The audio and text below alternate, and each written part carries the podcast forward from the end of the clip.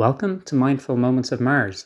Mindful Moments of Mars is an audio experience. It uses the writings of Edgar Rice Burroughs to explore mindfulness. It also talks about all kinds of things. Any any no topic is is is out of bounds. Nothing is is barred. There's no holds bars. No holes are barred from it, like in that movie in the 90s, in the 80s. Do you remember with Hulk Hogan? It was called No Holds Barred. It was about wrestling, I think. And it was very exciting for for young people who were interested in wrestling and thought it was all very exciting. Does it hold does it stand the test of time? Let's say it does. I haven't seen it, but in many ways that's that's what mindfulness is all about. Mindfulness is is kind of a bridge to timelessness. Through mindfulness, every moment can be a moment where we watch No Holds Barred, starring Hulk Hogan. Um, and and with each moment, we're given a new opportunity to think that oh, this is this film's all right. It's not too bad, but maybe it is too bad um, to watch. I don't know. I haven't seen it in a lot. Have I ever seen it? It seems like the sort of thing I would have watched as a as a young as a young person. Um, but that's a mystery for another day. The mystery for today is what is going to happen to Tara of Helium next, because she has just met with Luud, the um, the leader of this group of Kaldanes, who are crab people who have captured her.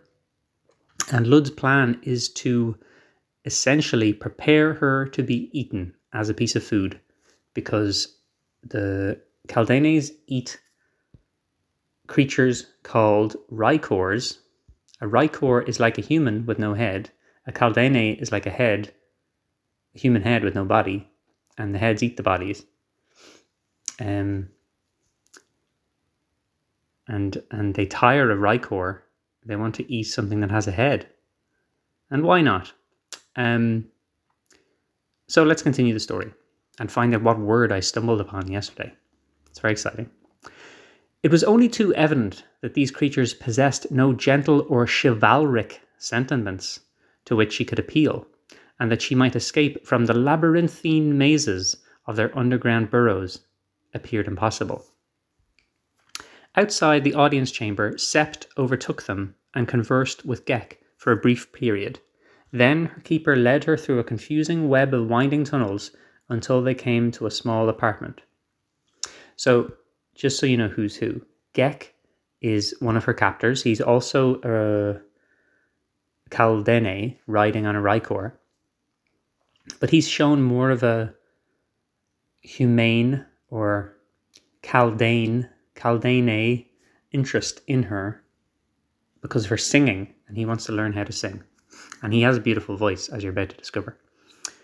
We are to remain here for a while, it may be that Luud will send for you again. If he does, you will probably not be fattened. He will use you for another purpose. It was fortunate for the girl's peace of mind that she did not realize what he meant. Sing for me, said Ghek presently. Tara of Helium did not feel at all like singing, but she sang nevertheless, for there was always the hope that she might escape if given the opportunity, and if she could win the friendship of one of the creatures, her chances would be increased proportionately, proportionately to, to the friendship. All during the ordeal, for such it was to the overwrought girl, Ghek stood with his eyes fixed upon her.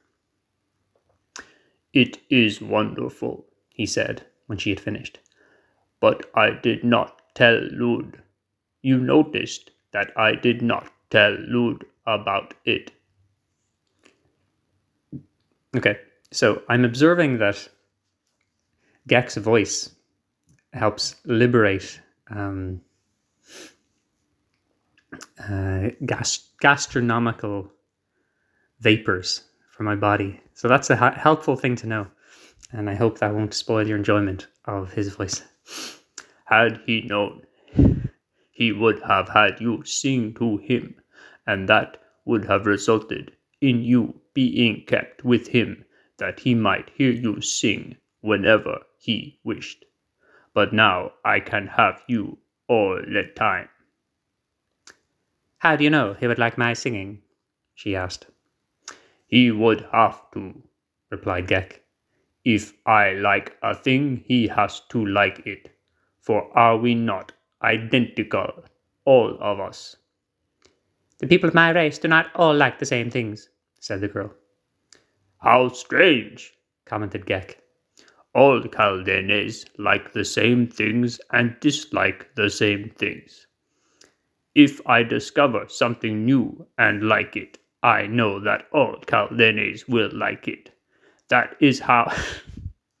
I think we follow your your uh, stream stream of reasoning here, Ghek. But let's let's let's follow through to its conclusion. That is how I know that Luud would like your singing. You see, we are all exactly alike. But you do not look like Luud, said the girl. Luud is king.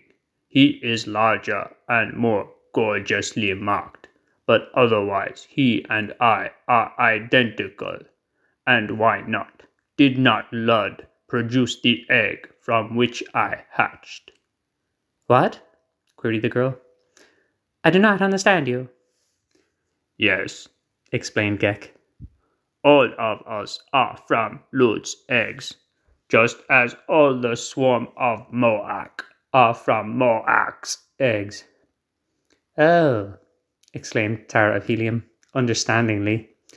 You mean that Luud has many wives, and that you are the offspring of one of them? No, not that, not that at all. and uh, with that, um, inability to express emotion in a very weird voice, uh, let's take a breath.